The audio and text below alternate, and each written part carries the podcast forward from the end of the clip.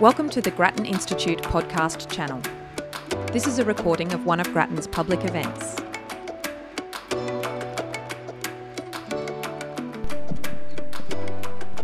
Well, why don't we make a start because time is whizzing by. Good evening, everybody. Um, so great to see you all here. My name is Jim Minifie. I'm from the Grattan Institute where I run the Productivity Growth Program. It's great to see some familiar faces and a lot of new ones as well for what I'm expecting to be a really uh, fascinating discussion. And thank you to uh, our guests who I'll introduce in just a moment. And first, if I can just very happily acknowledge the traditional owners of the land and to our hosts, the State Library. It's been a great relationship for us and a great venue. Um, so let me let me now get into into the topic at hand, which is around the vexed issue of innovation.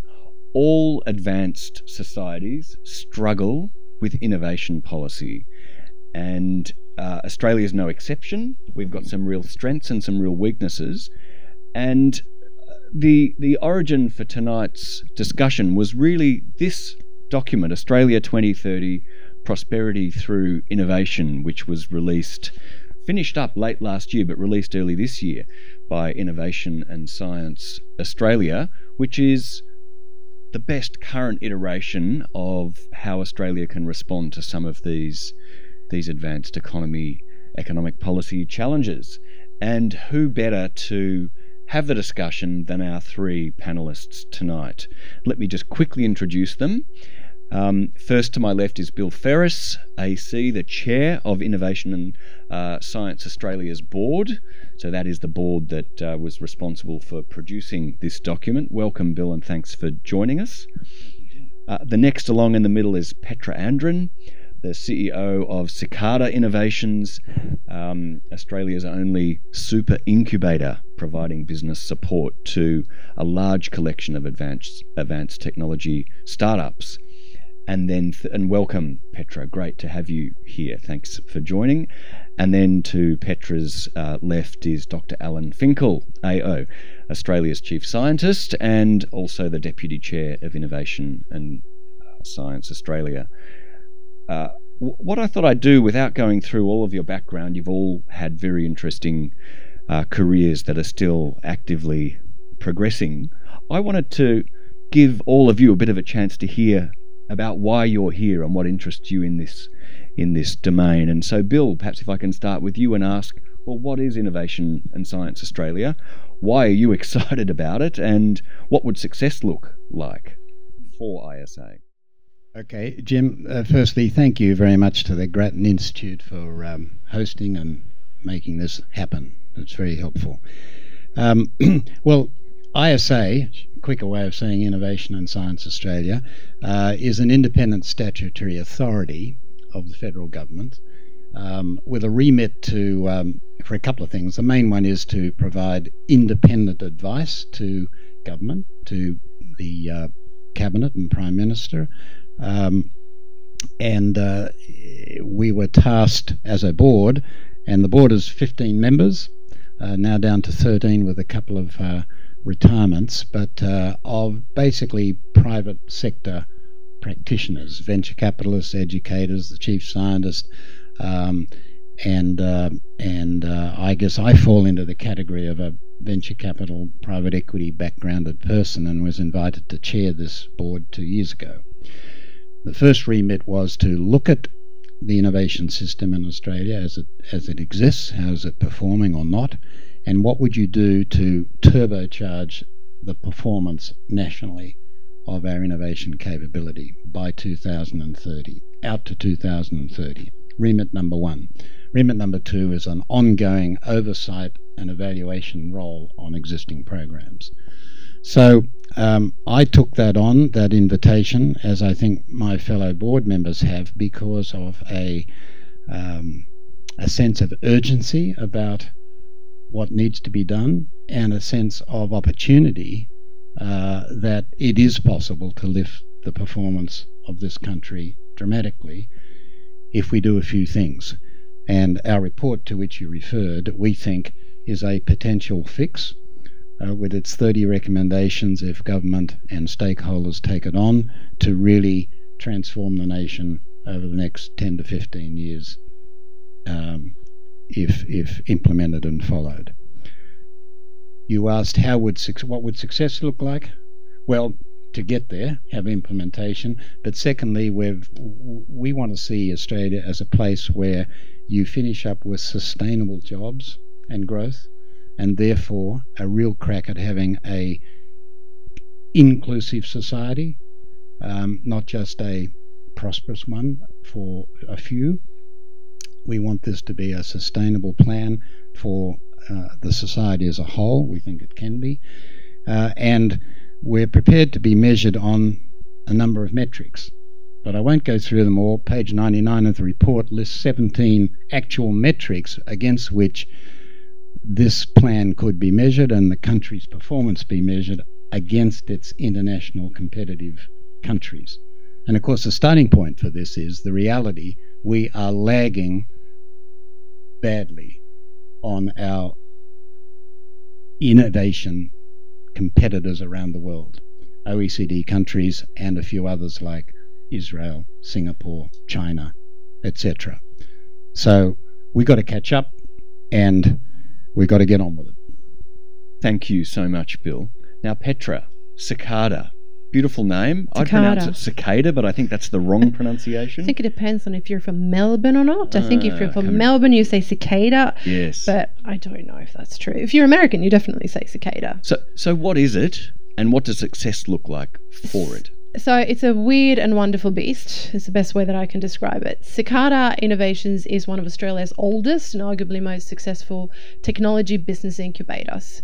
Uh, we've changed a lot throughout the years. Um, what we do and i shudder every time i hear the word the word super incubator because it's such an american word and i feel like oh really? But what it means and it is a word actually in the label what it means is that we create create and validate our own businesses through highly specialized accelerator programs that we then go on to nurture inside the state of the art incubator that we have. Uh, and the recipe for success really is the long term support that we are able to provide to these businesses.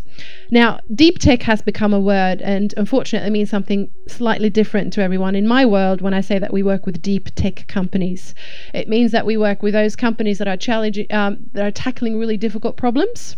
Uh, another way to look at it is to say that they have a sustainable competitive advantage uh, through something that can't easily be replicated. So, oftentimes it's a piece of intellectual property, but it could be something else. We work across industry, so all the way from medtech to um, ag tech to robotics, AI, you name it. But what these businesses have in common is that they take a little bit longer to get to market, but when they do get to market, they have a real impact. And it's really those sorts of businesses um, that have the ability to change the way that we try and solve some of the global issues today, like climate change, food security, you name it. What I need to mention as well is that this organization, as I said uh, when I started, is weird and wonderful. It's got a pretty special setup. It's owned by four of Australia's top universities, so University of Sydney, UTS, UNSW, and ANU, but we're a private, independent, for-profit organisation. So that means that we, uh, I'm in a unique position because I sit right between um, commercialisation of research, industry, uh, and movement of people. And NISA to me uh, is so important. I can really tell uh, how actually these initiatives are impacting the industry firsthand because of where I sit. So I'm really excited to be here today and tell you more about it what I think about it. Great, Petra. Thank you so much. As you'll hear, one of the big challenges for Australia is precisely around the translation, that step from research into commercialisation. So it's great to have you here. Now, finally, Alan, you're the chief scientist. Does that mean you overview that you, you oversee the whole lab? How does that work? What does success look like for a chief scientist? Well, I can I can answer that uh, little question right up front, I have no line responsibility over the scientists of Australia. So the formal challenge or job responsibility for the chief scientist is to advise the Prime Minister, the Minister for Industry, Innovation and Science, and other ministers where relevant on issues to do with science policy. Uh, the second in my contract uh, requirement is to be an advocate within the community to explain where the opportunities are, what science and technology can do for us. And the third is to to some extent, uh, build uh, science diplomacy bridges with other countries. But the reality is, um, it's probably different in the hands of each person who's appointed as the chief scientist. So um, it's been interesting because I've got a business background as well as a science background. I've been invited to be involved in things as far ranging as co chairing with Bill and John Fraser a review into the research and development tax incentive. And tax is not normally a area where chief scientists are involved, uh, through to a project that I'm doing at the moment for the education ministers around Australia on how to optimise science education or so-called STEM education in schools. So it's a huge range of activities. Terrific. Well, again, thank you to all three of you. Let's just, in in the spirit of uh, getting through quite an ambitious agenda, get started on the uh, on the report. Now, Bill, you said in your introductory comments that Australia is not at the top of every ranking. Um, I presume that it varies across rankings, and so how do we fare? ISA has looked at how Australia stacks up. Are there some highlights and lowlights that people ought to be across before we dive into what to do about it? Well, yes, there are. Um, there are a number of. There's not a single. There is a global innovation index, a single attempt to uh, measure a national uh, uh, positioning. Uh, OECD dominated um, population of countries, and in that index, we're sort of, you know, somewhere below halfway. Um, but we have a lot of problems with that index. We think there's some. We won't go into it tonight, but Alan's got an ongoing project to uh, try and point out to the OECD makers of that index they've got a few things wrong. That said, we do really well in terms of creating the excellence of our knowledge measured by citations and publications uh, you know, we rank in the top quartile. In fact, we rank sixth out of this list of close to 40 countries that we measure against um, in terms of original knowledge, citations, publications per million of population, way up there. We do not match that excellence in knowledge creation by the excellence in our translation and commercialization thereof. And therein lies a big challenge. Why? Mix of reasons, you know, from the education system right through to how we've motivated and and um, and required research dollars to be allocated to our researchers. It was based on the excellence of your knowledge and your publications. It had virtually nothing to do with its relevance or importance to the marketplace or to industry. That is changing, that is underway, and it's got a lot further to go. Uh, so um, uh, in terms of things we do well and things we don't do well, we've got we we spend a lot of time looking internally and comparing ourselves externally, and that's why I mentioned this selection of 17 indicators that we have going forward to track ourselves against in terms of government's performance as innovators, in terms of how we procure and so on. So we can probably get to some of those questions. Right, as we'll we touch on those on the way through. Now, my understanding about the private sector performance is that we're rapid adopters, early adopters of technology, but, but potentially not as strong at bringing new to world innovations to our markets. Is that a fair assessment? Yes. Right. Okay. Can I yes. add to Bill's short answer? Um, to some extent, it's it's what you're looking for. So if you're looking for our success in the what do you call it deep tech field, the very modern, rapidly advancing digital technology areas, um, I think your question, Bill's answer is correct. We're not not even close to being comparable to what you see in uh, the US or in Israel. But there's a lot of innovation across the economy in our traditional industries that is often forgotten. And we've just seen an instance where, through your question, and I, I don't mean this rudely, but you know, the focus is on the modern high tech in everything that we're talking about. But I like to talk about the success that BHP and Rio Tinto have had over the years, where uh, between them and Fortescue, they've increased our share of, in percentage terms, of iron ore exports in the last 15 years in a worldwide market that's tripled. So the actual total increase in exports is huge in a very, very competitive world.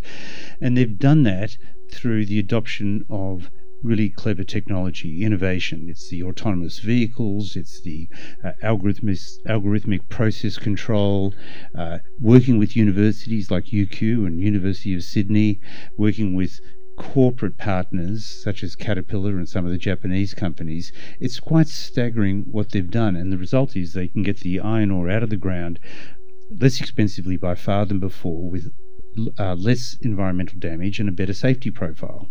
But we tend to ignore that. You could tell a similar story about agriculture, which has had decade on decade improvements in productivity with significant inputs from CSIRO and the, the rest of the research infrastructure. Jim, they're great reminders, and Alan's right to point that out uh, as he does regularly, and I agree with him. But uh, looking ahead, we can no longer and, and you know, once we had the GFC and the slowdown in the investment boom in mining, not the efficiency of our exports still, but the slowdown in that and the terms of trade not just falling in our favour again, looking forward to how we drive productivity. And innovation does drive productivity, but how do we do that going forward? It's going to have to be by way of new stuff, commercialising a heap more of our own ideas and inventiveness here in a wider range of industries. Petra, can I ask you, in your domain of research, let's call it research translation and commercialization, Science-based innovation. science-based Yep. innovation, Yep. how does Australia stack up versus the peers? So when you talk to the heads of like organisations around the world, Hmm. do you see Australia falling significantly short in the kind of conditions that make your type of activity successful? So the interesting thing is that Australia actually has all of the ingredients to make a real bang in this space, um, and it really is about bringing bringing things together. It's about collaboration. It sounds very cliche, but um, to give you an example, and um, I'm going to be a bit controversial here, but um, I started doing something. I wanted to get the researchers to come and engage with my startups and my scale ups, and it was so difficult to get them to come and just have some beer and pizza they actually have to go they had to go through um, some intellectual property seminars etc but once we started this going and we started to have these informal meetings where researchers industry from from all the way from industry to, to startups could actually meet and uh, and convergence of technologies and thoughts, that's when interesting things started to happen. So I'm bringing that up as an example because um, it's so important that movement of people between academia and startups, movement of PhDs. I mean, there's so few PhDs that are actually employed or research that are employed by industry in Australia. That's really what needs to change. Um, We do do we do equally, don't do- equally badly or we are not doing well at this, and we have all sorts of reports that Bill's already referred to to prove that. But what I'm saying is that it's I think it's actually quite easy to fix. That's what I'm trying to say. And yes, I live in a microcosmos, and I yeah, I'm fortunate because I, I have direct access to four universities, and I have a critical mass of 400 of the brightest minds in Australia that are working on very interesting technologies in the startup world. So, but what can work on a micro scale should be able to work on a national scale. And what I see work in my little world, I would like to see that working at a, at a larger scale. So, what I'm saying here is that I'm really uh, positive about the potential. Uh, we have everything there. We just have a leaky pipeline, if that makes sense, a leaky innovation pipeline. And the leakage comes when it comes to commercialization. We've got all the ideas, we've got all the research, but how do we bring it forward how do we capture the value rather than giving it to some big global corporation and let them get all the value? So, a question for maybe all of you on the panel from a skeptical standpoint. There would be a view that says, of course, innovation matters to push forward that global technology frontier and to drive our civilization forward. But why should a small country with 24 million people not just free ride? You can buy all of these things off the shelf. Someone's going to invent them. You can go onto Amazon, you know, you can go onto eBay, wherever. You can buy all the hardware. So why does Australia need to fix its own leaky, leaky pipeline and build its own sophisticated IP production process? Why don't we just become, if you like, off the shelf purchasers of all of this good stuff and let somebody else do the inventing? Mm. Uh, I, You I've got you three start, Bill. See, uh, I, I, I'd have a heading of security, why you shouldn't do that. I'd have a heading about commerciality, the practicality of it, and a heading under under Culture. culture. What sort of country do you want? But I've got some ideas on that. But I'll, you, you, Petra, you and Alan go first. Alan, do you want to start? I go first. I'm so upset. I think kind of have to breathe in and out. I think to answer this question, I don't want to become a peanut colony. I came to Australia for a reason. Now, look, um, why? Jim, you actually said something really good, which I like, so I'm going to steal it. You have to be close to cutting edge to be able to adapt or adopt cutting edge, right? That's one really important thing. The other thing is, I do agree that we try to be good at everything, and I do think that that's the only criticism, or I've got a few, but one of the criticism I have with ANISA report is that we're trying to do a bit too much. We need to focus. Where are our strengths? Where can we be really good? Because we can't be good at everything. Let's face it, we're a small country. Having said that, there are some things we can become really good at where we can actually become world leaders, and we've got a real chance. Uh, but we need to capture value. We need to upskill. We need to be uh, in the game. Uh, and I don't think that the right thing is to just go and, and buy off shelf from uh, the rest of the world. I do think we should be part of it. And uh, looking at all the research and great publications that we've got coming out of our institutions, we have a real chance to be part of it. Why shouldn't we want to?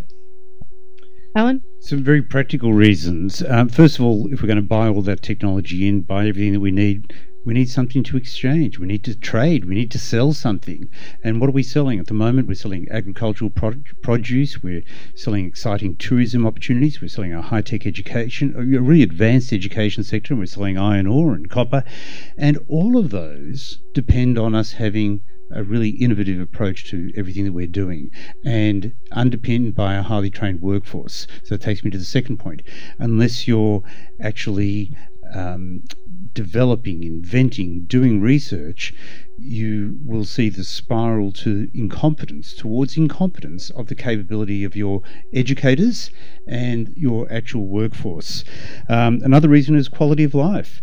Um, what makes life exciting? Is it having goods?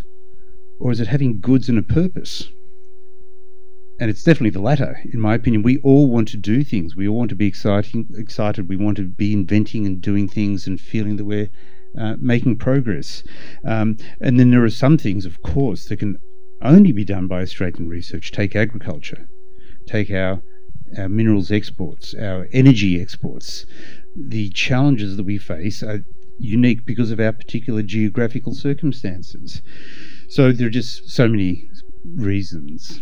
Right. So off the shelf isn't going to cut it in your view. Yeah, Jim, you you don't you didn't believe it anyway. But under under under the heading of security, um, you know, whether it's diseases like the Hendra disease, which you know we copped before anybody else, bird flu comes in, or or, or particular vaccines that we need to know that we can not only design but store, and by the way, along the track, maybe come up with the first vaccine against cancer in the world, which we did, cervical cancer. Thank you, thank you, uh, Ian Frazer et al. Uh, or, and or whether it's to do with do you really want to outsource your intelligence, your defense intelligence and capabilities and knowledge? No. Um, and we've come up with stuff like the Nulka um, decoy, which is spectacular export success now. Um, and then under the still under security, I would put environmental issues like, for example, we've surfaced in this report the Great Barrier Reef. You know, it's our it's our um, it's our stuff to, to look after and show the world. I think under the culture, you don't. I agree with Alan and Petra's points. I want to be a collaborator. I don't want to be derivative. I want to be a leader. And then finally, I'd say, strengthening what Alan said, we wouldn't have solved and come up with the wheat and the, and the cotton breakthroughs, massive breakthroughs in agriculture, if we hadn't had our research at the cutting edge, nor the mining ones, and nor would we have Atlassian or Cochlear or Macquarie Bank's uh, performance. Um, so, no. Compelling. I wonder if anyone subscribes to that. I think they do. And there is a case. We, we economists in our darker really moments, it, did you? We economists in our darker moments do harbour such thoughts. now, Alan, talking of dark moments, sometimes I can't figure out if you're a pessimist or an optimist about this agenda. so it's interesting. I, I, can look at these um, four sectors that, or the imperative areas that ISA has um, looked at, and I can look at them as a pessimist. And we'll come to these in the in the next twenty. I can minutes. look at them as an optimist, and so perhaps let me just take one. I'll take education. I'll tell you why I'm a pessimist, about where we're going because it's not as good as it was, and I'll tell you why I'm an optimist. Um, I'm a pessimist because the reality is we've taken a vocational education training sector that was actually quite good and pretty much destroyed it to the point that it's much less functional than it used to be. Um, I'm pessimistic because when you look at our school science, numeracy, and literacy results through the international tests, in particular the one called PISA, we're only about the middle of the pack and we're going down. It's not a comfortable place to be. Um, when I look into the school systems and I'm interacting with them a lot, I see a lot of complacency. Complacency doesn't drive improvement. Um, I see signals out there that lead to students making bad selections. For example, the ATAR encourages young kids advised by their careers advisors to take easier subjects rather than hard subjects so they can maximize their score. And so the ATAR inadvertently is doing something bizarre, like encouraging kids who think they might want to do engineering to do either fundamental or middle level maths instead of advanced maths so they can get the score that gets them into engineering. Once they get into engineering, they don't have the math skills allow them to do it well. So that's depressing. And we've eliminated in the last 15 to 20 years prerequisites for mathematics at the university entry level. We've eliminated those prerequisites for courses that need mathematics, like economics and commerce, or science and engineering. Now, I can tell you I'm optimistic for exactly the same reasons. I'm optimistic because when I look at the vet sector, I can see that there's awareness now in government, driven in part by the recommendations that we've made in the ISA report, in part by other discussions, in part by the current minister, that it has to be fixed. And I think that through small incremental changes and eventually a large review, it will get fixed. Um, when I look at the PISA results, that 30 seconds ago were depressing me, I think, well, they're not actually as bad as they are because they're not necessarily fit for purpose. Um, we've been adding things into our curriculum that are not measured, and we've been bumping out the things that are. So we now teach digital technologies. We teach design. We teach computational thinking. These are good things for the workforce of the future, but they're not picked up by PISA. So we need to learn from the ISA report. Bill mentioned the 17 metrics in one page. I think of that as the one page dashboard. We need a one page dashboard for measuring education so that we can have more confidence in what we're doing and see with more precision what we have to change. Uh, complacency, the kind of discussion we're having now, the kind of discussion the government introduced through NISA, but very much what the ISA report is promoting will improve the, the culture of our country. And if we can strengthen the innovation culture, we'll get past the complacency. The complacency, by the way, it's there for a damn good reason. We've had 27 years of continuous recession free growth. It's not as if we're a disaster. It's natural that you become complacent. I'm a child of, you know, immigrants. And there was no question I had to do law, engineering, or medicine. But now, like all of my generation, we want our kids to do what is their passion. We want them to follow their passion. And if it's music, it's music. It doesn't have to be one of these professions. So it's a difficult thing to grapple, but I think we can. Um, the ATAR sends the wrong signals, as I said, but that's been tackled through the ISA report and also through uh, the Gonski review coming up and a special program that I'm doing with government on school industry partnerships, and industry recognises the problem, and same with the prerequisites. There's no question. I, I had the privilege of speaking to the collection, collected um, Universities Australia conference delegates, including all the vice chancellors, on Wednesday evening last week. And I called them out on the fact that they have taken away prerequisites for financial considerations. They've lowered the ATAR standards for financial considerations, and they agreed with me, and they want to do something about it. We have to solve the budgetary considerations, but I think we can. So everything I see that's a problem, I believe there's a solution. We've just got to attack it. Well, let's now dive into the report. Now, Bill, it's probably impossible what I'm going to ask you, but could you give a capsule summary of the agenda that you've put forward in the report and then what my ambition is for the quite limited time we've got left is to whiz through at a high level the key points in each of those agenda items, and then we're going to open it up for discussion. Okay, well, I mentioned we had a board. Uh, basically private sector, pragmatic people trying to come up with an actionable report for government. And uh, it's complex, as you can hear already in the conversation startups to scale ups to big business to universities to medical research institutes to government to people to international competitors. Uh, so you've got to watch you don't boil the ocean forever on this. We came up with, in the end, five imperatives that guided our report, a systems based report. And the first, the first of those five was what Alan was just talking about. If we don't educate our kids for a future workforce and equip them with the right stuff, by 2030, we put the pins down on everything else. So that's the first one, the education, and that involved the VET sector and so on. The second one was um, looking at industry and business. How do we propel way more high growth companies in this country. One of the metrics when you look around the world is we don't have as many high growth homegrown companies yet. It's starting thanks to people like Petra, uh, and it's on the go. How do we propel that to, to, to provide sustainable jobs growth out there? The third one was looking at government. How do we get a government to be more innovative itself? not just talk about innovation, but how can it be a better and smarter innovator in procurement, service delivery, etc. And we have then the fourth one was about what we just talked about research, development, and collaboration. To exaggerate the point, to make it, traditionally we've had the silos of great knowledge creators over here in the universities, and we have businesses over here. These guys think they're all nerds and irrelevant, and the nerds think business are only interested in next month's profit and what a waste of time. I make the exaggeration to drive a point which is so important we've got to we've got to fix.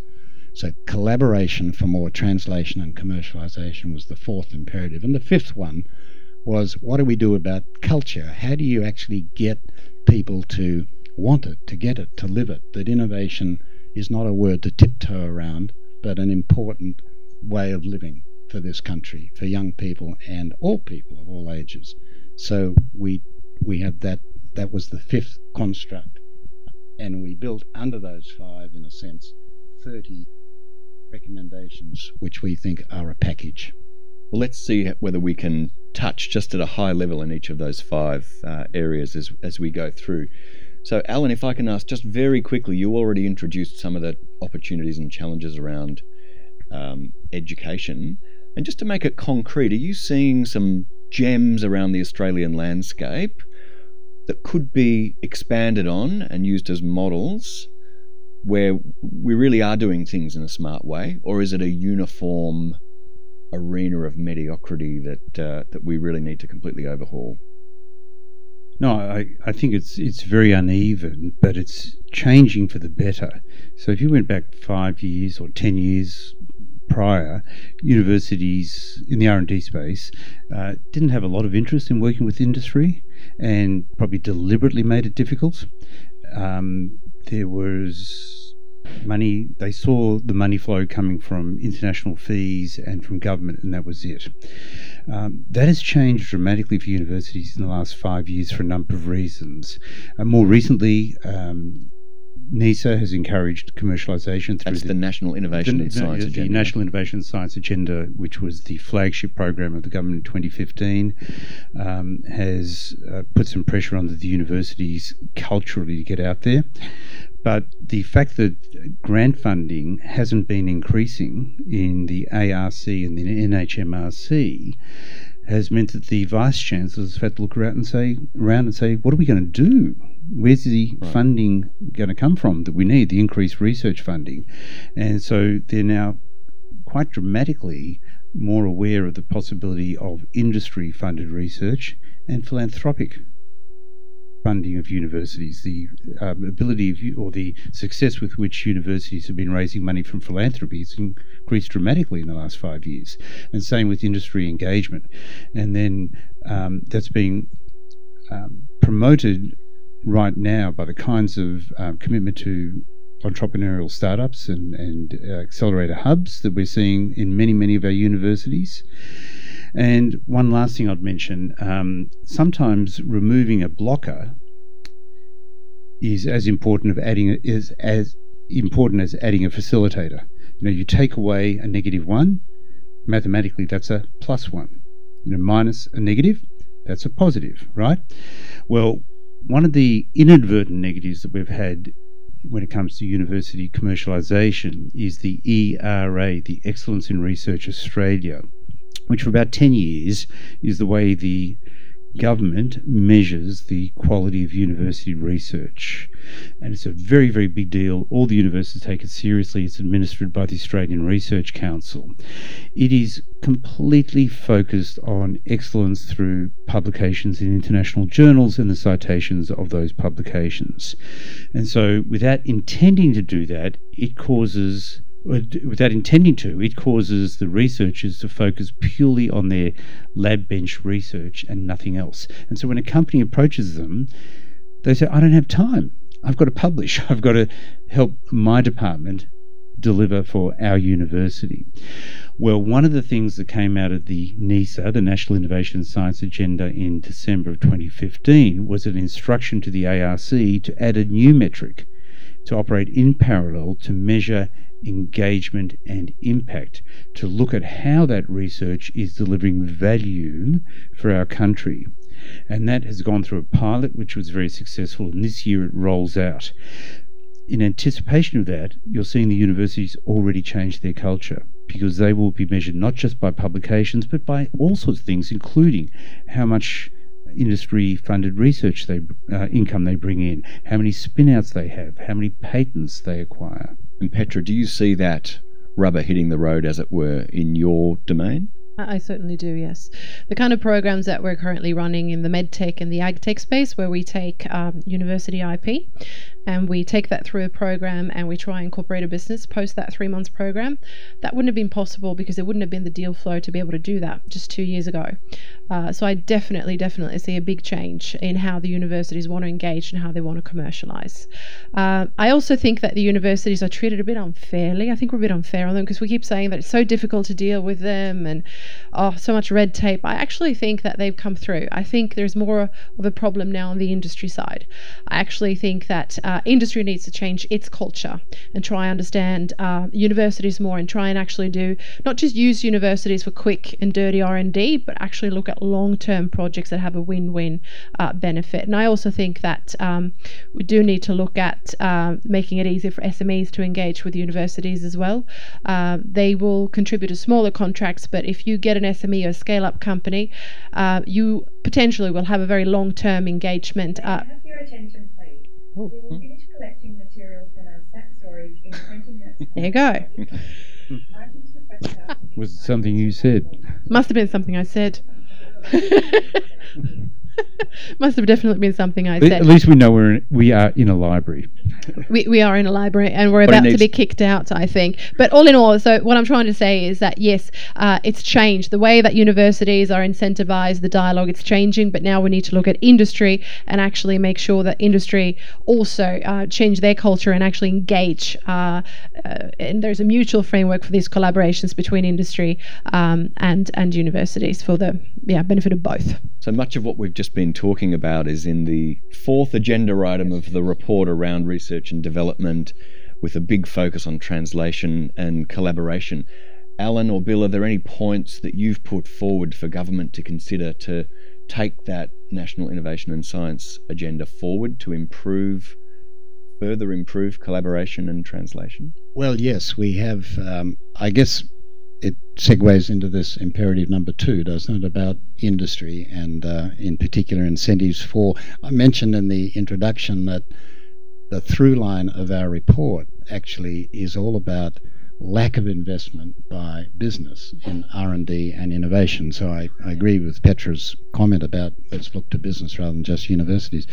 Um, and uh, so how do you drive more attention to innovation by business. Um, we have uh, in existence now uh, a government incentive called the Research Development Tax Incentive, RDTI, um, which accounts for 85% of all government incentives for business, innovation and R&D spend. Uh, it's an what's called an indirect tax scheme, so it's agnostically available to any company that can claim their eligible R&D expenditures, and it's broken into two parts. Um, for smaller companies, there's a rebate of cash, call it roughly 40% of R&D spent by the small business under 20 million in sales volume companies can be refunded, is refunded. So it's a very uh, cash, uh, it's actually by international standards when we did the research, uh, quite generous as a program. And it is producing additionality, that is, activity beyond business as usual, and indeed uh, accounts for uh, those sorts of companies are spending a very high level of their total expenditures on R&D. We want more of that. The larger companies, uh, however, uh, are in uh, the over 20 million sales category of companies, uh, benefit from a tax offset, Uh, a tax deduction, a premium deduction for R&D spend that they enjoy off a deduction for next year's taxable income. And that part of the program is sort of okay, much less additionality when you look at it. Um, and overall, the the, the, the, the, review that was done earlier by Finkel, Ferris, and Fraser, the fondly referred to 3F's review, uh, said, um, look, it's not a bad scheme, it should be improved. Uh, if you want it to be sustainable, let's make sure it's it's got good integrity, that it speaks to it, it, it's measurable against additionality and spillover criteria, and so we've come up with a number of recommendations about that to tighten it, to improve it to your question, one of the things we want to add to that program is called a collaboration premium, which will encourage larger companies, it's a carrot, not a stick, to go out to universities and other research instos and find out what's happening. And also enjoy the premium offset if they recruit PhDs in the first three years of their activity. I think Petra said before, or Alan did, we have a shocking stat on recruitment of PhDs by industry in this country compared to our OECD competitors. Like, you know, a huge difference. We just don't do it, basically. Uh, I exaggerate again to make the point, but very little seeking a PhD. So we, we would hope that that sort of collaboration premium will drive more activity by business with, with the research community. Over time, we would like to see, the board would like to shift um, the balance, to rebalance indirect tax incentives to business with more direct incentives. So, what is a direct incentive? Well, a direct is um, not a tax specific one, uh, it's things like the Export Market Development Grant Scheme. In other words, if you think exporters are a good proxy for international competitiveness and uh, innovation activity, like we do, um, and you look at that that program and you look at the stats and it's working, why not have more of it? That's one direct measure. Co- cooperative research centres is another, uh, and and uh, um, so the industry uh, growth centres would industry be, growth okay. centres would fit that. So these are uh, sort of more uh, they play to the strengths, the competitive sectors that you think you have got a chance at to go with. Uh, is it picking winners? Because that's always the next question, Jim, uh, by us. No, not really. We don't like picking losers if we can avoid it, but it is just playing to your strengths. We're not singling out individual companies or executives or whatever. It's saying here are sectors that we're already seeing are internationally competitive, are proving through activities and collaboration uh, appetite, etc. Let's do more of that. Over time, uh, and out to 230 rebalance those sorts of incentives and hopefully drive business activity remarkably higher than what we've currently got. And uh, Petra, is this the sort of agenda that you want to see, or are there things that, when you look around the world, need to be done, but they're not in the not in this agenda? Look, uh, every agenda has to adapt to its environment. And yes, we can be inspired by some things that we see around the world. One thing that I know that you have been inspired by, which I was really happy to see, was the SBIR, uh, the small business grants around challenges that you've got in the US. Um, and I know that it's it's modeled on that, isn't it, Bill? Or am I? Yes. yes. The, the, the, yeah. So I can add to that. So the SBIR Small Business Innovation Research Program started in 1983 in America, and it's had bipartisan. Do you know the word bipartisan? It's had bipartisan support since 1983 to now. It's run thing. continuously. It's a multi-billion-dollar program that sets um, procurement challenges for small businesses, and they have to come up with innovative solutions. Through that, they supply the government, but they have the full patent rights to go out and commercialise the product. And it's just fantastically successful. We've got a pilot running in Australia called BRII, the Business Research Innovation Initiative. It's truly equivalent to the SBIR, and I speak with passion because in 1983 I started a company in America, and in 1986 I got an SBIR grant, and that enabled us to do something that we wouldn't have otherwise done. A really radical approach to making a, a- a scientific instrument that allowed you to measure the electric electrical activity in individual brain cells to a level of, of exquisite precision that was beyond what anybody had been able to do. And I wouldn't have done it without the SBIR. It wasn't a lot of money, but it was play money in a sense. I wouldn't have gone that route without that money, and that became a hugely successful product line for us. So the the benefit is multiplicative. It's it's pretty good. It's awesome. But there are also some things I'm less happy with, I guess, and I have to represent the companies that are in my incubator. And I suppose if you're a life science company, you wouldn't want anyone to muck around with the R&D tax rebate scheme simply because uh, you will spend maybe 10, 10 years developing a drug and you will spend an awful lot of money and you won't make any revenue. And so you really need that tax uh, R&D tax uh, incentive to be able to come through. And now I understand that it's going to be capped at $4 million, which is uh, very controversial in this particular sector. And I know that Alan has a an answer for me as to why I shouldn't be so concerned about this. I am concerned because I hope that it doesn't mean that we're not going to see any more clinical trials in Australia and that we leave that pipeline development to large multinational companies. Uh, I'd hate to see no more vaccines, no more drugs being developed in Australia. Who wants to take it on? I have to speak to it too. So there's about 11,000, 13,000 companies in total in the RDTI, 11,000 of which are in the s- RDTI is the Research and Development the Tax scheme that Incentive. Petra And only 8% being life sciences companies, right? That Yeah, benefit it'd be from less it, I believe. than 10%. Uh, and I'll come to that um, if I can. But the of the, let's call 11,000 small companies, uh, smaller companies, uh, are in the t- cashback scheme. Uh, on the stats we did at the 4 million annual cap, it might affect something like, I don't know, 20 to 30 of those companies out of 11,000. Now, uh, if a company is capped at 4 million a year, it means they're spending at least 10 million on R&D and we've proposed a 40 million aggregate cap, as you know. It could take 10, could be 20 years that they could take to get to that 40 million mark. Most of them would never get to it by the stats, but if they did, they then only qualify for the tax offsets against profits ahead. So um, at some point, the taxpayers or the program, we've got to hope these companies do become profitable and do pay taxes, or at least can expand and can reinvest their bucks and employ people and so on.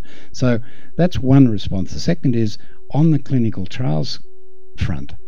You know, we've also formed a biomedical translation fund, which has got a 500 million pool of fresh venture capital, subscribed half by government, half by the super funds, which is great news. Patient capital at last in there. And that is aimed at clinical trials of molecules and devices uh, where we haven't seen the money to date. It's a whole new boost for that. And it is happening. They're on their 10th deal already. So that started since NISA and it's underway. So, Petra, we hear you, but um, I've said enough. I, I, I agree with Petra, everything Bill said, and I'll just add that it's it's hard to feel totally sympathetic because it's a forty percent rate, so you need to spend ten million dollars a year on eligible R and D in order to be able to get this benefit. Eligible means in Australia. Now, the companies I speak to that are spending at that level are also doing R and D and running trials in other countries, and they have other administrative expenses. So, a company that's at the level of meeting of, of being um, entitled to $4 million cash rebate from the government, they're probably spending at $25 million a year all up, which means they have serious backers. And at some point, the backers have to take some responsibility.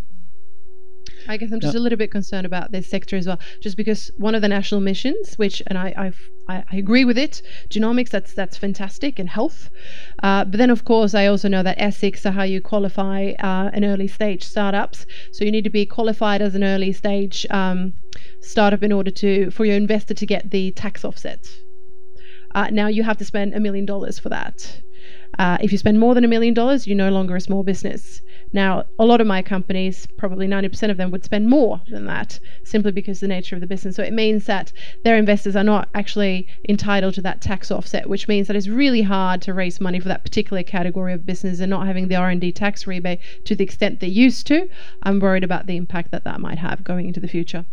Well, thanks all three of you for what I feel is a, a, a little vignette into the smoke filled rooms in which these sort of deals get hammered out between uh, industry and government. And it sounds like there's going to be a lot more of that in the future if you're successful, because there's going to be a lot more activity on both sides. I'm just aware of time, and what I wanted to propose is that I think for us and potentially for you, one of the great things about these events is the opportunity to have direct interaction between the broader group and the panel. And so, what I was proposing to do is uh, just to very quickly ask the panelists to take one or two minutes max just to summarize anything that we haven't touched on that is in that agenda that you think people ought to know about, and then if we can turn over to questions. So, for example, we haven't touched on the culture, culture ambition. We haven't said, said much about government, Can I start? government services. Can I start? Yeah. I just realised we haven't actually touched uh, much on talent, uh, and that is probably my biggest issue. Uh, my big, biggest issue, i.e., the issue of the companies that I represent here today and the deep tech cluster, and that is uh, what's recently been done to the 457 visa. These companies need skilled labour to be able to scale, and um, there are 400 people that are currently in my incubator, and we've just lost about 50 of them. They had to go back home because of the uh, revisions to the 457 visas. I do think that we need to do something about that urgently because uh, it is so important. Uh, the entrepreneurship visa, I recently had somebody uh, been trying to work through. It took a year for it to be approved. Um, that is just not acceptable. We do need to look at that. We do, do need to try and fix it, and it's something we didn't talk about. You're not the first person I've heard making those claims. Bill, No, we agree with Petra, and we have made submissions to Minister Dutton directly, personally, and for ISA about that, because on the evidence we see, you know, the high end talent that you're focused on, and I am, uh, we are, um, are job multipliers. They are not job takers on the evidence. They mentor, they train, they bring skills that we currently don't have. Uh, and uh, so um, it's something that's uh, critical to. And not to imp- interrupt you, Bill, it's not just about jobs. It's like you said, mentor and skills, and that goes into the research as well. The universities, these researchers need these mentors and uh, you know to, to upskill them as well. And the fact that we're now losing out on them, I think, is really, really. Um, yeah, it's it's terrible. And we need to do something about it. And I've got all the stats to back it up. By the way, if you want some stats from me, Right. I'm happy to give them to you. We'll, we'll take them. You don't have to convince Bill or I. We totally agree. So I'll just mention something we haven't discussed today. Um, all research depends on having modern scientific instruments, and you know you do some research on a modern scientific instrument, you learn more. Because of what you learned, you work out how to design the next generation of those instruments. Okay, and then the instruments that you're using exist at multiple levels. There's the smallish ones that run in individual labs.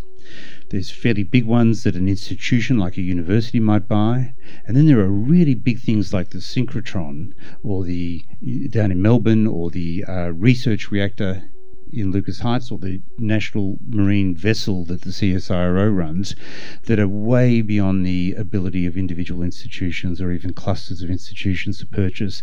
We call that the National Research Facilities, and we've had enormous investment through the 2000s and to, to about 2011 in national research facility, billions of dollars. But it's stopped. And so for the last five or six years, we've had no investment. There's been a hiatus. But the world of science, the world, the challenges have improved. So even if that equipment is being kept viable, it's no longer fit for purpose. Think of a laptop. You could have a perfectly functional laptop, but if it's four years old, you don't want it. And so there's uh, a need for us to reinvest at the very high level of hundreds of millions of dollars per year in national research facility. It's something we're trying to push through. It's mentioned as one of the recommendations in the ISA plan. Um, write to your congressman, as they would say in America, please. Thank you, Alan. Well, let me now turn to questions then. Thank you to some of us, uh, some of you who um, sent us questions in advance, and let me try to summarize a couple of those. We had several questions about climate change. One of the questions said, "Do you agree? Does the panel agree that our current and and projected atmospheric gas uh, greenhouse gas concentrations mean that we face a civilizational existential threat and does ISA's recommendation map a path for Australia to play its part in solving this crisis? Finkel will be the best one to answer. I personally uh, do uh, share a, a, view pretty close to that, and I guess we haven't talked about national missions, but we did put up a strong case for the uh, an, a, an engineering and adaptation uh, approach to the uh, possible extension and saving of the Great Barrier Reef. And that wasn't about crown of thorns or runoffs of fertilizers and so on, all of which are problems. It was actually about the impact of climate change, temperature rises, and acidification in the waters, particularly North Reef, that killed, on the experts' advice, roughly up to 50%. Didn't just muck around with it. It killed huge chunks. Uh, and we have to take a, a, lateral approach to try and, you know, hope either that we can get an adaptation approach to, to, to with thermal hardening and other resourcing to promote the life of that reef, uh, and or maybe one day temperatures, God help us, might actually fall, and we're in a position to restore and, and go on with the reef. So, you know, that is some hard evidence of, in answer to that person's question, that we we the, the first part I'd add, of course, we recognise the impending and enormous problem. There's another national mission which we call the Hydrogen City. Let me describe the where this fits in. So climate change, of course, is driven by global warming. Global warming is driven by carbon dioxide emissions and equivalent greenhouse gases. Let's just focus on carbon dioxide. And if you ignore all the little bits, there are four major sectors of the economy that contribute 100%. If you ignore the little bits, contribute all of the carbon dioxide. The biggest by far is just electricity generation. Believe me, I know about electricity generation.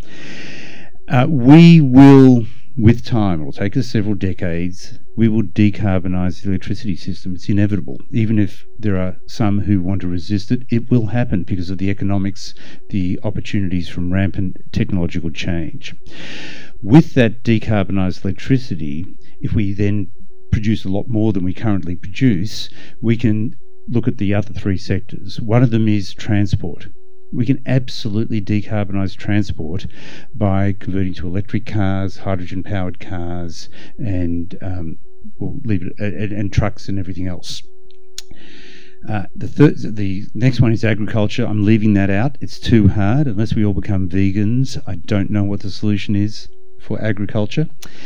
But the fourth and final one that most people tend to forget is called direct combustion. That's just using natural gas in the pipes in the city of Sydney, in the pipes in the city of Melbourne and Adelaide and Hobart. All that natural gas, gas to heat our houses, to heat our libraries, to heat our office buildings, to heat the kilns in which we make bricks. That natural gas is methane, CH4. It's a carbon based fossil fuel. So when you turn on your stove or heat your house, you're emitting carbon dioxide, and that's one of the biggest emitters. If we can use electricity through electrolysis to make hydrogen and use that hydrogen to replace the natural gas, the methane gas, we can eliminate the emissions from one of the four big sectors of our economy. And a prototype, a proof of concept, which we called the Hydrogen City National Mission, is one of the national missions in the ISA report. Thank you. Let's open it up. There's a, num- a, number of very interesting questions, so perhaps we'll take them in bunches of three. There were two on that side, one down the back and towards the middle. Hi, um, my name's Olivia. Um, following on from that uh, previous question, I was really excited about those two national missions that you talked about when I read the report, and I'm not going to pretend that I read it very carefully, but those stuck out to me partly because the whole idea around the national missions of having something that's a long term goal, that's high ambition, that people can understand and get behind, that really crosses a whole lot of different aspects of effort and research and expertise and technology, feels like a big piece of what's missing when we talk about innovation in Australia. And I'm I was a little concerned that we didn't get to it until the questions, but I'm glad that we have having said that, with those two missions in particular, um, the fact that climate change sort of emerged through those, even though it wasn't, um, uh, you know, the reason why the report was being done, also I, I, found really encouraging. So I'm really interested. How are those sort of being prosecuted now in the in the way the report is being put out there and um, hopefully being taken up by government? Hold off and take another one. So it's right in front of you, and then there's somebody down the back. Thank you. My question is about in preparing your report, you must have looked at other countries who are higher up the league tables than we are and it's the names of the countries you mentioned seem to have more confidence in one way or another in the role of taxpayers funding things and governments doing it. So you think about the US, about the grant scheme you mentioned, or the immense investment in technology from defence, or Israel similarly, or in Singapore, a much higher commitment from government to get involved in a more different way than is common in our culture. So I wondered if you'd just like to comment on the kind of core of our political culture, the small government agenda, um, which leaves a bit of a gap to do the things that you've recommended. Thank you. And then just towards the back, and then we'll we'll do a we'll do another round.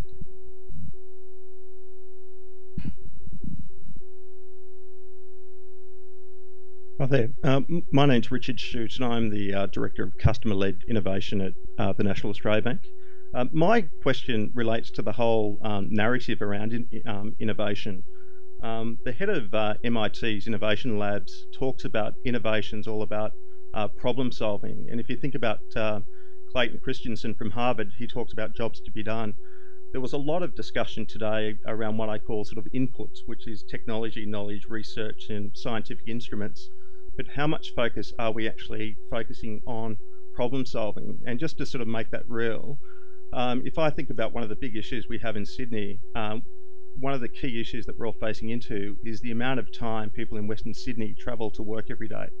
And that has a whole range of externalities on people's health, on the social fabric of Western Sydney, the economy, and so forth. Yet we have a narrative that seems to be dominated by the solutions and technology one, when part of the solution could be simply around having large organisations move their offices to Western Sydney, uh, creating local areas and parks and so forth. So um, you know, I, I, think there's a tremendous opportunity here to sort of reframe the narrative away from the inputs to one around developing a problem solving culture that expands the potential solutions to the problems. Terrific. Three great questions. So the first one around that, what's happening with these national missions? Are they just a thought bubble, or are they being promo- uh, developed further? Well, why don't I take that one? It was it Olivia. That's great. Um, great question, and, and I'm glad we got to it. Um, we took as a board the view that the great science and technology and problems to be solved um, opens up the opportunity for moonshots. We call them national missions, not to be over the top. Um, and the first one was, in fact, looking at healthcare because we've got a quintessentially wonderful health and medical research sector in this country in terms of its capability, its clinical platforms included, and its uh, emergingly great commercialization as well. And as it happened, uh, a an expanding capability in genomics, not just the equipment, but the people and the pathology that goes with it, etc. And so we looked at the healthcare system and, you know, coalesced with people that know more about it than than certainly I ever would. Um, and the opportunity for genomics and precision me- medicine, if integrated into our healthcare system, to actually propel health outcomes of lasting and long term significance was very exciting. We're already the number six roughly in the world in terms of longevity at reasonable cost. So it's 82 and a half years at about 4,700 bucks a head, if you believe the numbers. But it's really well positioned in in that in those longevity stakes in reasonable health. Why not have a crack at number one? becomes the national mission. Why not see what this health and medical research sector of ours, collaborating with others, of course, in genomics, in this huge new thrust of data and knowledge to drive earlier diagnostics, prevention, not just looking for cures, but cures, integrating this data with the phenomics data that we have that people present with and, and so on is such an opportunity. And uh, as are you didn't single that one out but the fact that we got some climate change stuff through in spite of fact spite of people perhaps not wanting to talk about it quite so much obviously uh, there are three very interesting national missions and to your question about well how are we going to get traction we've already got a commitment on the feasibility funding for the reef our, our definition of the reef mission. Uh, that's a start. Uh, on the health one, I think we're reading the tea leaves correctly. I think the government will commit the hundreds of millions that's needed to make a difference there, uh, probably through the Medical Research Future Fund. It will need co investment, Percy, from your old friends of the States uh, and from philanthropy to really make a big dent over the next decade. Uh, but I think it'll happen. I really do think it'll happen.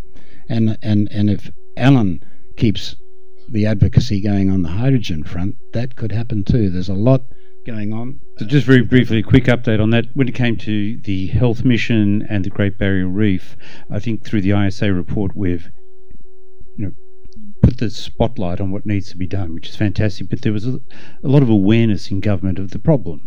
When it comes to the Hydrogen City National Mission, it's brand new. Certainly at the federal government level, some of the state governments are starting to get it, in particular South Australia, but at the federal government level, no awareness whatsoever. So the uh, advance in the last couple of weeks, I've been invited by the federal energy minister to prepare a briefing for the all of the energy ministers, state, territory, and federal ministers, which we'll do in the next few months, and that'll you know open their awareness of where the pot- the potential is. So it's a really good first step to be invited to enter the door of the COAG Energy Council. Right, and then the second question around whether our small government ideology, let's call it that, the 24.7% uh, revenue to GDP cap, for example, the federal, is that holding us back is inappropriate in a world where we've got this apparently large opportunity around government engaged innovation. I've certainly got a view, but Petra, you, you, would you like well, to? Well, you, know what my view is going to be, anyways, don't you? no, not, no. I, just some stats at the start, though. You know, we've got the government spends. Part of the question was, does, is government going to step up and, you know, do we have the right numbers? Or You know, we spend 0.62% of GDP as government money, okay, uh, in a total of 2% of GDP being spent on innovation R&D. We actually see the government climbing to about 0.7%. We're not looking for, excluding the national missions, to about 0.7% of GDP over the next number of years, but business getting closer to 2%. So there's a huge under, there is a considerable underinvestment in the R&D and innovation uh, stuff if you want to be an innovative country. If you want to be in the top quartile of competitive nations, the answer is you've got to be prepared to do more.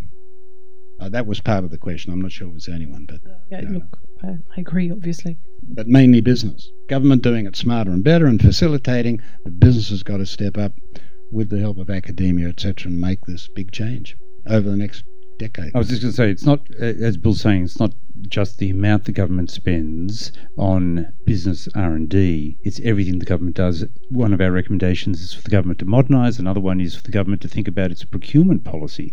Look at America. Yeah, they put a huge amount of money into the SBIR and DARPA and lots and lots of direct investment into mission-driven business R&D, but they also have a gigantic military industrial complex that stimulates a huge amount of R&D by the corporates.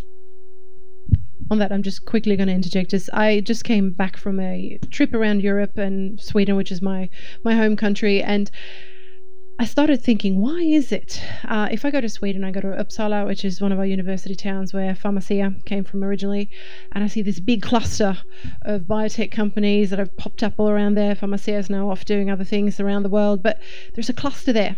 Same if you go to Basel in Switzerland around Novartis, there is a cluster there. I don't see a cluster around ResMed nor do I see a cluster around Cochlear or CSL. Why is it that our homegrown companies don't feel compelled to give back? I don't know why they don't have that culture. I, but I'm asking. I don't know why that is, but it's an observation. That pay it for, that pay it back. I just don't see that happening, and I think that's really disappointing. I don't know what we can do to change it, but I think it's something that's lacking. And then the third question was around have, in, in some sense, has the report underdone a different way to think about innovation. Problem solving, actively engaging with, if you like, the non business or the non pipeline aspects. How would you respond to that, authors? Well, I'd start by saying the whole section on national missions and defining how we bring forward further national mission ideas much wider around the community is all about identifying huge problems, stroke opportunities, and how you solve them. So, you know, that's certainly been in our focus.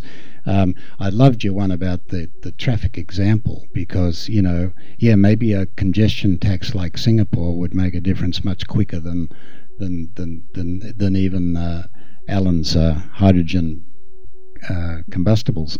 Um, but you know, we've got to do it all. I think. Um, the only thing I'd add is that what the ISA report is trying to do is give government a lot of ways forward that are a coherent package of recommendations and they're really quite thoughtful. And ideally, the government will adopt, if not all, at least the majority of them over the next one or two years, and that will facilitate the right sort of thinking. Um, you mentioned the head of MIT saying that I don't know if the definition of innovation was solving problems or something like that. I have a personal credo. It sounds totally simplistic, but not everybody shares it. There's always a better way. It doesn't matter what you're doing, no matter how well you think you're doing it, there's always a better way. And when I had my own company for 23 years in America, we were our biggest competitor. We kept replacing our own products with the next generation because we knew there was always a better way. If we can convey that to to governments and entrepreneurs. And believing that doesn't mean doing thought bubble type things. That's another thing we've got to avoid. You know, better way doesn't mean just different for difference sake. Innovation is doing things differently and doing things better. And that's a whole sentence. Just doing things differently, that is not innovation. It's doing things differently and doing them better. Now, we're all about to turn into pumpkins. My question for you, Megan we started at five past. Can we run? Can we do one more round of three questions, assuming people have got some appetite? There's a question right down the front on the right, and then right down the back on the left, Megan, and then this one here on the side. I'm sorry, we might have to catch the others. Excuse me. Great. Well, let's let's bunch them up in threes. Thanks so much, Kate Cooper, for, uh, head of innovation at Westpac. Um, Bill, you mentioned the term complacency, and I'm and I'm kind of every day walk the corridors um, of my employer and kind of walk into and, and face into that complacency and that complacent pros- prosperity. And I'm just really interested to hear from you guys around you know, how do we create this sense of urgency, this burning platform over and above what we're already doing that allows someone like me who absolutely buys into everything the panel said today to really go back to my exec and, and, and um, continue to challenge the way I challenge them every day? Great question. And right, it was right down the back, third row from the back. Hi, Siobhan Sutherland Rogers. I'm actually uh, on the Australian Institute of Training and Development, and I, yes, STEM is an issue, but let's put that aside. Uh, what I'd like to know is what seems to be glaringly obvious to me personally is the connectivity issues of this country. Internet speeds are dropping. Uh, I would have thought this is pretty obvious for most certainly corporates, let alone public sector. Yet there seems to deep, be a very deep reluctance to stand up and look, focus a bit more f- longer term than, say, the next five years. And if you don't have connectivity issues resolved, that's not a great sense of confidence in terms of innovation in a country like Australia. Terrific. And then third from the back, from the front. Thanks, James Dalton from GemMaker. I just wanted to pick up on two points that uh, one that Bill mentioned and one that Alan mentioned about uh, the motivation to innovate or, or to do science-based innovation is around security, and and also the, the degradation of our vocational training. And I just wonder um, what can be done or, or what needs to be done to improve our ability to deliver on a lot of a lot of the innovations we uh, we make in terms of our manufacturing cap- capability or our, our capacity to be self-sufficient um, with the ideas that we develop. Great, thank you. So the first question around how to fight corporate complacency. I'm happy to start on on that one. Um, we sort of touched on it in some of our other comments. We are living in a world where technological change driven by innovation it's rampant. Let me just give you a couple of examples. Electricity, you know, I led the review on the electricity sector. The reason why we've had the troubles that we've had is that our everybody blames the government, but you've got to share the blame. It's the government and the regulators. They've been complacent. We had a fabulous electricity system. It was all built by state governments. We had lots and lots of coal. We had hydro. They privatized it and it just ran fantastically because it, it had excess capacity. And we sat there complacently watching that excess capacity disappear, watch it get undermined by new technologies such as solar and wind and batteries, and didn't get on the front foot to try to integrate those new technologies into the system, and we have suffered for that. So, rampant technological change that drove the price of solar down faster than our regulators anticipated. Think about the back. I think you said you come from Westpac. Um, we have probably one of the most advanced banking systems in the world. You know, you know that when you travel, you can't use pins in some countries. You still got to sign. A country called America, you can't do tap and pay in most countries. We're fantastic, but new approaches in America, such as Apple Apple Pay uh, and the contact system, are going to represent enormous challenges for our existing big complacent banks. So, you, you know, there's no such thing as being complacent and seeing what you've got remain as it is. If you're complacent, you will deteriorate in terms of your positioning. So, all we have to do is think a bit towards the future and recognize that what we have now will be undermined by the international rampant technological change. Thanks, Alan. Next question was around some of, if you like, more our more basic productivity challenges, with internet speeds being one example. Why aren't there, you know, why wasn't there a stinging rebuke and critique of those sort of infrastructure failings? Yeah, I think that might have got dumbed down in the wording. We do mention the problem because we went around the stakeholders and bang, you know, uh, and it dramatically, of course, um, and partly by sector, but certainly by sort of postcodes. Um, many might get lucky with 5G as a as some sort of solution for that, if we're lucky over the next few years.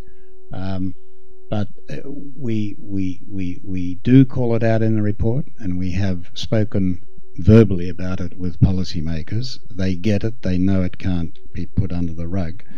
Uh, no solution yet from us other than push and maybe 5G. I'd like to tell a story, if I could, that goes from that to the third question. Try it. Get, try it on us. Well, it's a small one. It, it's a company called Textor because this question about you know how do you move to science based and what do you do in the manufacturing of the new ideas and products etc here's this little company in melbourne going nowhere um, and they start they were making some nappy products and that wasn't very successful and uh, they then said, Well, we think we can come up with an absorption fabric that really is a breakthrough. And they worked with CSIRO to do that and uh, and have the IP jointly. And they had to re invest in the Tullamarine factory with new new kit, completely new equipment. To get to the end of the story, they now make hundreds. Of, they make the absorption fabrics for Kimberly Clark, not just for Australian production, but around the plants worldwide. Hundreds. Of, you mightn't like this product, but hundreds of millions of of, of nappies. At least they're smaller and more efficient and still probably going to the same dumps. But it's a fantastic success story. And their existing manufacturing workforce, they've still got the same number, slightly increased employment, different jobs, retraining. So they've survived through innovation. They're export competitive. They've got an increased workforce at higher value add average pay. It's a great story of what's possible, and, and, and we're seeing more of it, and it is possible. Um, and that's what we're driving for. Great, thank you, Bill. Petra, any? Do you have any thoughts on that very challenging final question around connectivity? Yeah, yeah. right. I can talk about connectivity because I work, I do a lot of work uh, in ag tech, and it is a problem because there's so many technologies we could roll out to our farmers, but there's no connectivity, so we can't really do it. So that that is an issue. Yes. Yeah. Well, it's very. Um, there's a huge agenda here. Now, again, just by virtue of uh, keeping our implicit contract with whoever you're having dinner with tonight, I'd like to declare victory on this evening and to do it by thanking you, Bill, Petra, and Alan, so much for taking the time and to thank, thank all you. of you for joining us for what.